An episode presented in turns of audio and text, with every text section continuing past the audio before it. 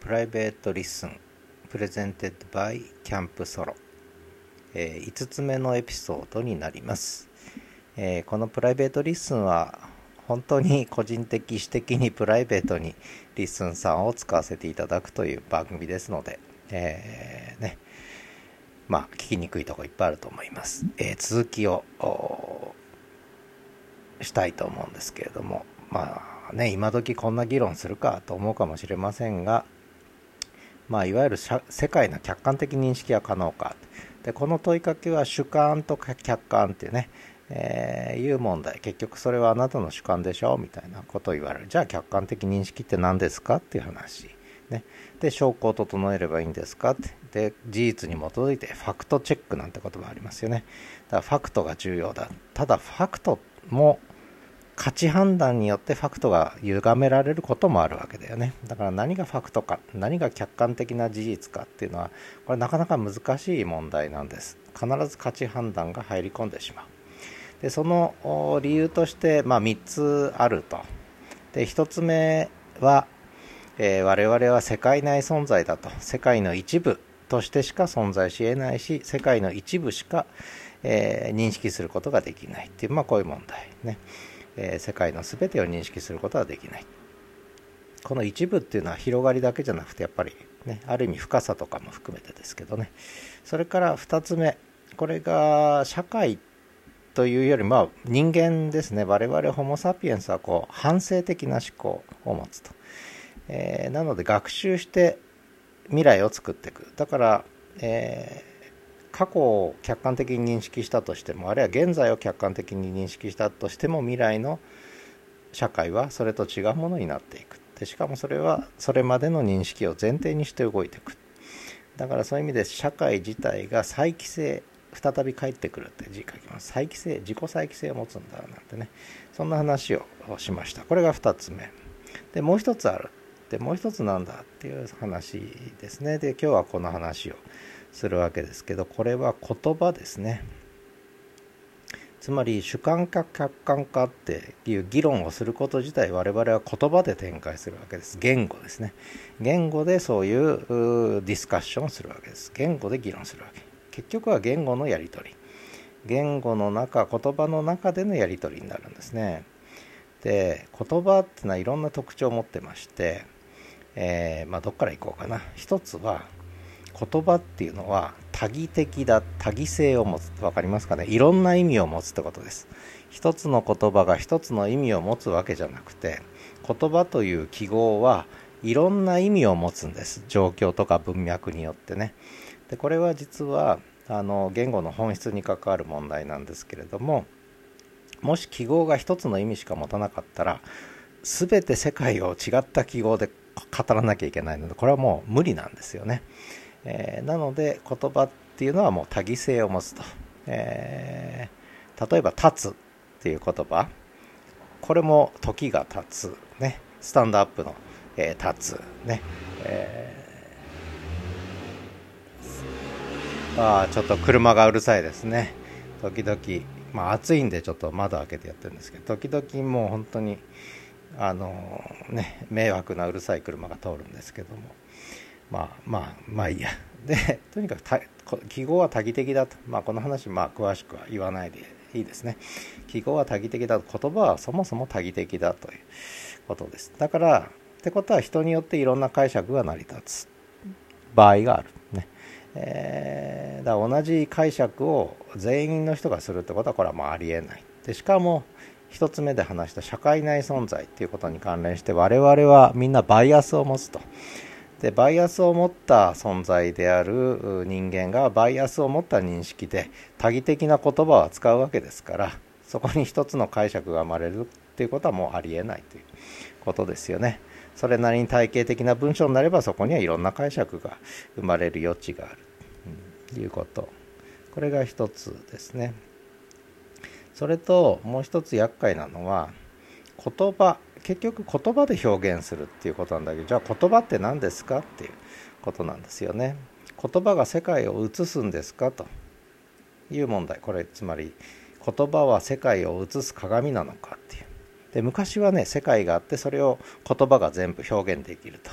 ね、言葉は世界を映す鏡だと。言葉によって全て世界を表現し尽くせるっていうふうに思った瞬間もあったんですがこれは無理なんですね。無理というよりそもそも違うんですね。言葉は世界を映す鏡ではなくてむしろ言葉も世界の一部だと。いうことですね。これ言語行為っていう。言語行為、ね、言葉は抽象的客観的なこう構文。ね、世界を描き出しますけれども言葉の世界の中でね、えー、だけどそれは一つの言語行為一つのテキストであってでそれは世界の中のコンテクストに全部埋め込まれていく。ということでだから一つの言語体系が世界を客観的に映し出すってことはこれはもうありえない。っていう、まあ、そういう話ですね。これ言語論的展開とか言語行為論とかね。いうことで、えー、まあもうこれは決着ついてる問題ですね。ということで、言葉ってのは多義的である。でしかもバイアスを持った存在がである人間がそれを解釈する。多義的にね。多様に解釈する、えー、言葉が本来多義的であるだけでなくそれを解釈する人たちがまた多様な解釈をする。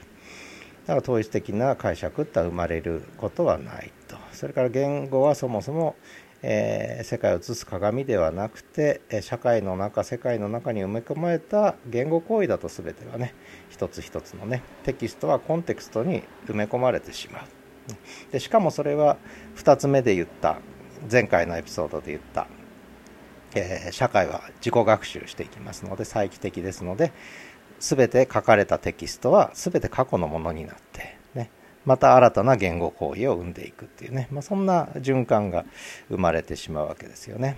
ただここでいや例えば数学ね、えー、宇宙の法則を数学的に表現できるじゃないかとかね、えー、物理世界も数学で表現できるじゃないかこれいわゆる法則性の問題ですよね。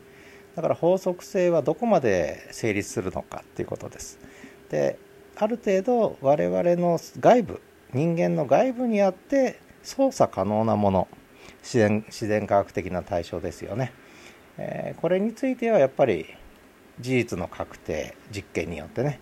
それから数式や記号による統一的な解釈を持った、えー、法則性の解明ってこれやっぱできるんですよね。それがあったから科学は進化してきたわけで。ただそれはやっぱりどっかで限界にぶち当たる。つまり我々の外部でないもの我々も含み込んだ世界についてはその科学の方法っていうのはやっぱり限界を持つというね、まあ、そんな話ですよね。だけども可能な限り客観的な認識はやっぱり追求していくことが重要。で一方でだからといって主観的な価値判断を避けていいという話ではなくてむしろそれは社会の中の行為者としてね、えー、発言も含めて、えー、学問も含めて、えー、これはもう主体的に介入関与していくっていうね世界内存在としてそして反省性再帰性を持って社会世界を構成していく、ね、だから常に新しい言語行為を生み出していく、ねえー、決して一つの言葉の体系として世界を解釈する、えー、客観的に理解するっていうことには決してたどり着かない、まあ、そんな話ですよね。まあ、これで一応まあ一応エッセンスですよね。えー、事実認識と客観的な認識とを考える時に必要なあ3つですね。世界内存在社会思考と社会の反思考の反省性と社会の、えー、再帰性。それから言語の特殊性と。言語行為。言語の多義性と言語行為の特殊性という話をしたわけですよね。でここでまあこの後どうするかなんですがこれで問題解決しないんです。一つは何でそんな客観性なんていうで世界を客観的に解釈できるなんて思い込んだ瞬間があったのかと。これ19世紀ですね主にね。